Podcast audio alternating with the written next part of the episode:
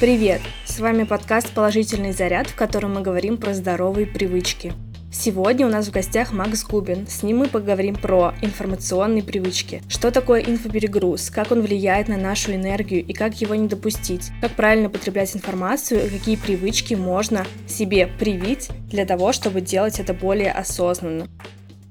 Привет, Ася. Меня зовут э, Максим Губин. Последние 10 лет работаю в диджитал-маркетинге и помимо основной профессиональной деятельности увлекся такими направлениями, как цифровой детокс, осознанное информационное потребление. И, наверное, в сегодняшнем эфире я предстану скорее в роли человека, который на любительском уровне изучает вопросы цифрового потребления и того, как контент влияет на нашу жизнь и на ее качество.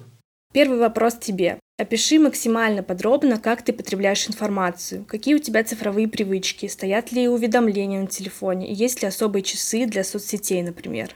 Я начну с того, что потребляю информацию я всю жизнь, но в огромном количестве я начал ее потреблять как раз, когда начал заниматься профессиональной деятельностью. И в этом смысле, наверное, стоит сказать о том, что есть два направления. Первое — это информация, которая нужна для того, чтобы выполнить свою работу, а второе — это информация, которую я потребляю для себя, то, что я читаю для себя, социальные сети, какие-нибудь лонгриды и так далее. В целом, со времен там, еще моей курсовой работы в университете, я понял, что меня окружает множество информации, различной абсолютно, и всю ее воспринять принять и впитать я не могу. В какой-то момент это поставило передо мной вопрос выбора того, что мне нужно читать, что мне нужно смотреть, а что не нужно. Всегда хочется зайти на YouTube, залипнуть или полистать ленту в социальных сетях, но через некоторое время ты обнаруживаешь, что это не привело тебя ни к какой цели, ты просто потратил время. Поэтому, если говорить про цифровые привычки, сейчас, э, спустя несколько лет осознанной работы с этой проблемой или с этим направлением, я пришел к тому, что я сократил потребление информации в социальных сетях. У меня не установлены приложения социальных сетей на телефоне. Периодически, особенно в рабочее время, я переключаю свой телефон в монохромный режим для того, чтобы меня от работы с текстом и с контентом не отвлекали краски. У меня практически все возможные уведомления выключены на телефоне, включая оповещения из Телеграма, из мессенджеров. Если говорить про часы, выделенные для соцсетей, у меня таких нет, и я стараюсь туда заходить только для того, чтобы проверить какую-то необходимую информацию в мессенджере, например. Вконтакте не пользуюсь совершенно. Основной основной инструмент — это Telegram, основной инструмент коммуникации. Я не пользуюсь Instagram, ВК, редко захожу в Facebook, но так как я не очень радуюсь качеством той выдачи, которую получаю, как бы я не настраивал свою ленту, в Фейсбуке тоже пользуюсь в основном мессенджером. И руководствуюсь таким правилом, что если произошло что-то важное, эта информация до меня дойдет, даже если я не буду ее искать. Как инфоперегруз влияет на нашу энергию и на сон? Для начала, наверное, нужно поговорить о том вообще, что такое инфоперегруз, почему он возникает, потом уже перейти к тому, как он влияет на энергию. Опять же, я не представитель научного сообщества, я скорее говорю о личном опыте, но в какой-то момент мне пришла в голову мысль, что информация, которая вокруг нас появилась в огромном количестве, она стала похожа на ту еду, которая нас окружает в супермаркете. В этой параллели есть определенная логика. Если подумать об информации как о пище, становится понятно, что в принципе наше физическое тело и мозг, как информационное тело, они достаточно похожи. Информация, которую мы потребляем, это некая информационная пища. Если мы продолжим эту параллель, окажется, что люди, которые следят за своим питанием, они сознательно подходят к тому, что потреблять, в какое время. И те из нас, кто максимально осознанно относится к выбору питания, понимают, что часть пищи, которую они потребляют, отлично помогает восстанавливаться после тренировок. Часть пищи, например, не содержит в себе там множество калорий. То же самое с информацией. Например, если мы читаем какой-нибудь полезный полезную статью, предположим, мы говорим о студенте, который готовится к экзамену, то у такой информационной пищи нет вкуса, потому что это неинтересно. Но эта пища полезна, потому что она позволяет конструировать модель мира, карту реальности и становится используемой в дальнейшем. То есть, когда информация может быть использована в нашей деятельности в дальнейшем, мы говорим о том, что эта информация целесообразна, и она становится частью нашей карты реальности. И здесь, когда мы говорим про информационный перегруз, наверное, стоит поговорить про два аспекта. Первый, насколько может быть использована и полезна вообще эта информация. Второй, это такой термин, как блип-культура или там, клиповое мышление, который является бичом нашего времени и заключается в следующем. Когда вечером например, перед сном мы листаем ленту в Инстаграм, за 20 минут мы можем просмотреть сотни разных постов. При этом все эти посты никак не связаны с собой. И получается, что мозг воспринял 100 разных историй, каждая из которых яркая, интересная. Кто-то поехал отдыхать в Турцию, кто-то купил новый автомобиль, у кого-то достижения на работе. И в итоге ты пытаешься собрать это все воедино, и мозг пытается структурировать все эти данные и сделать из них единую цельную картину. Но у него этого сделать не получается, потому что ты продолжаешь забрасывать все новые и новые порции разрозненной информации. Как следствие, у нас проявляется так называемое клиповое мышление, когда у нас много знаний, но все они не связаны в единую сеть. И вот процедура систематизации этих знаний и составления из них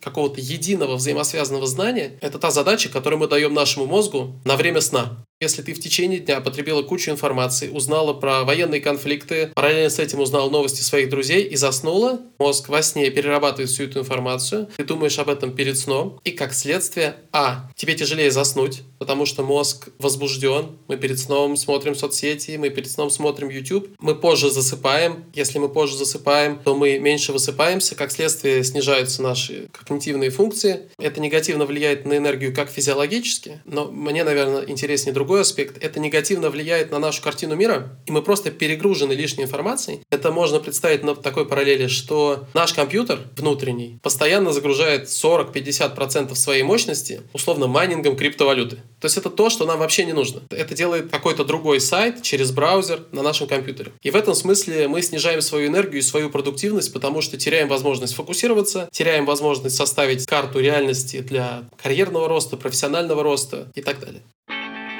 Ты можешь объяснить, почему так происходит, что мы информационно переедаем? Что такого в нас работает, что мы позволяем себе это?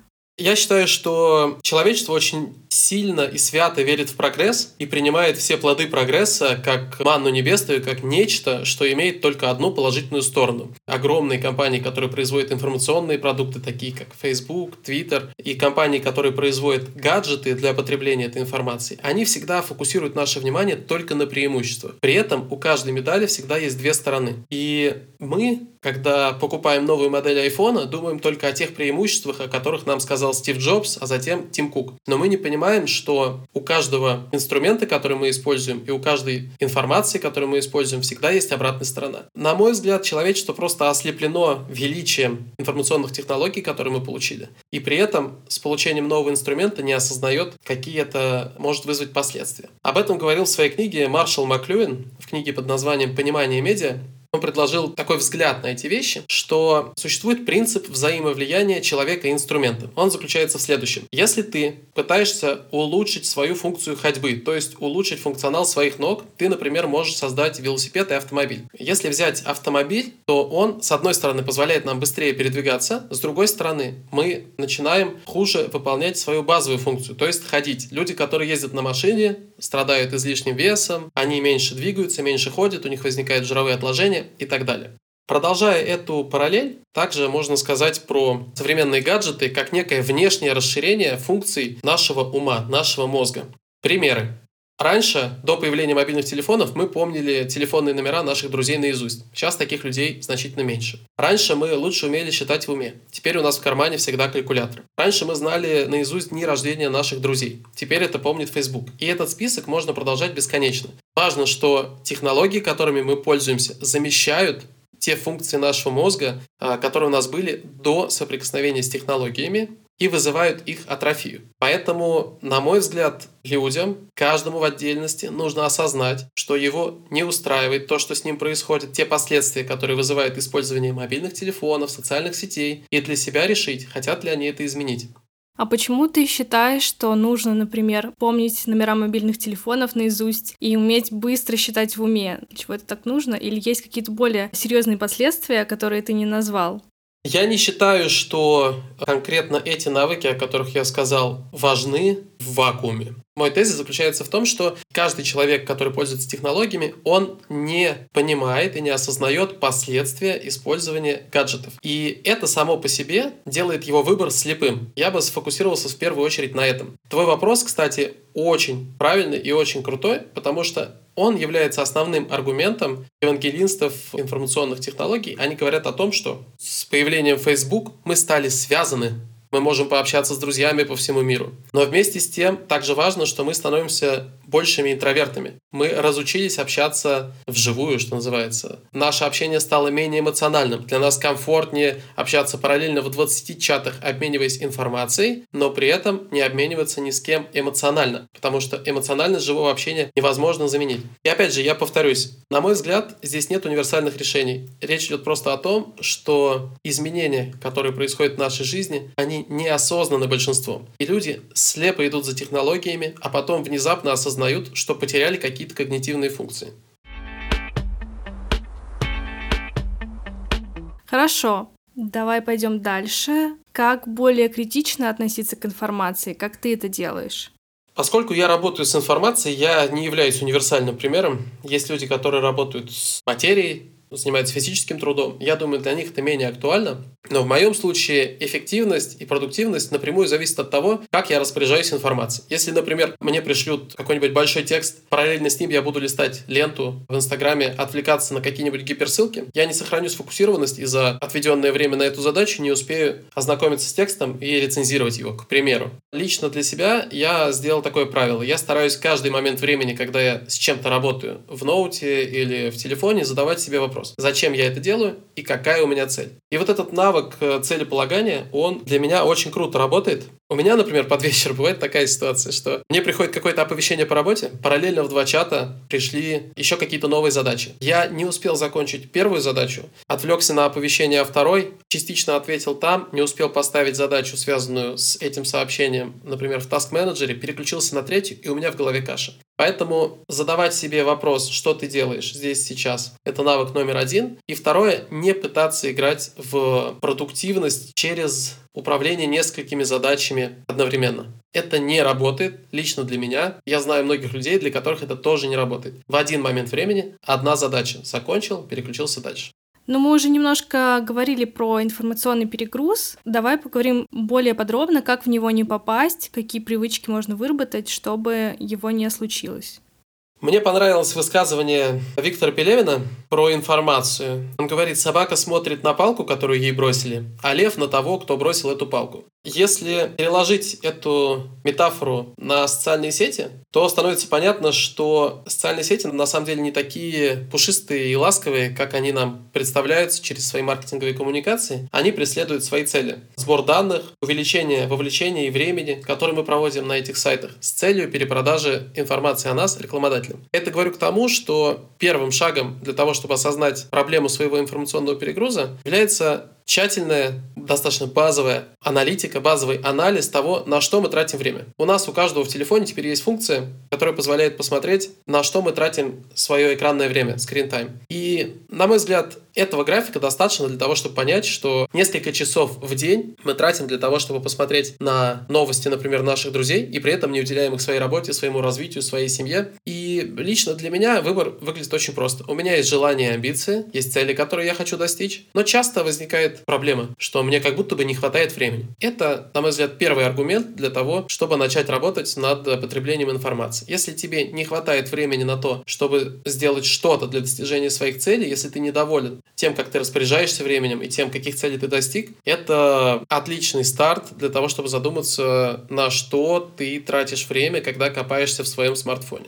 По поводу цифровых привычек. Если говорить топ-3 самые полезные цифровые привычки, я для себя сформулировал их так. Во-первых, всегда задаваться вопросом, зачем я здесь и что я делаю. При этом можно дойти даже до крайности на какой-нибудь короткий период, например, на один месяц. Я знаю ребят, которые полностью вычищают первый экран своего смартфона, оставляя на нем только одну иконку телефона, и ставят в качестве бэкграунд заставки черный экран с надписью «Зачем я здесь?». Таким образом, у тебя не будет ситуации, когда ты откроешь свой телефон и просто тапнешь на красное уведомление Инстаграма, Телеграма, потому что тебя, как собаку Павлова, инженеры Facebook или инженеры Telegram приучили к тому, чтобы эти уведомления открывать. Второе очень важное правило лично для себя я выявил – это отключение пуш-уведомлений. Потому что телефон изначально был создан для того, чтобы я делал с ним то, что я хочу, чтобы он позволил мне позвонить кому-то, написать кому-то. А пуш-уведомления заставляют меня использовать его тогда, когда этого требуют приложения и инженеры, которые за ними стоят. Пуш-уведомления приводят к негативным результатам и для нервной системы, и для продуктивности.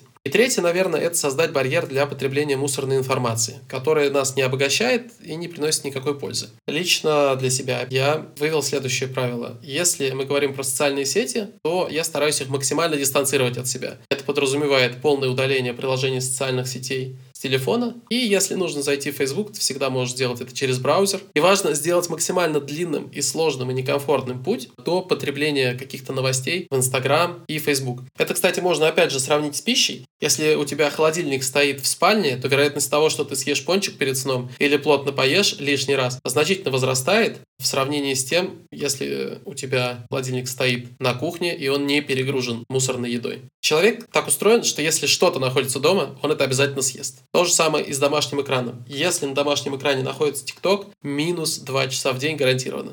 Да, я подтверждаю, так и есть. Что необходимо прямо сейчас сделать слушателям, чтобы их потребление информации было более осознанным? Ты знаешь, я всегда вот такой риторики стараюсь избегать, что им нужно. На самом деле каждый сам решает.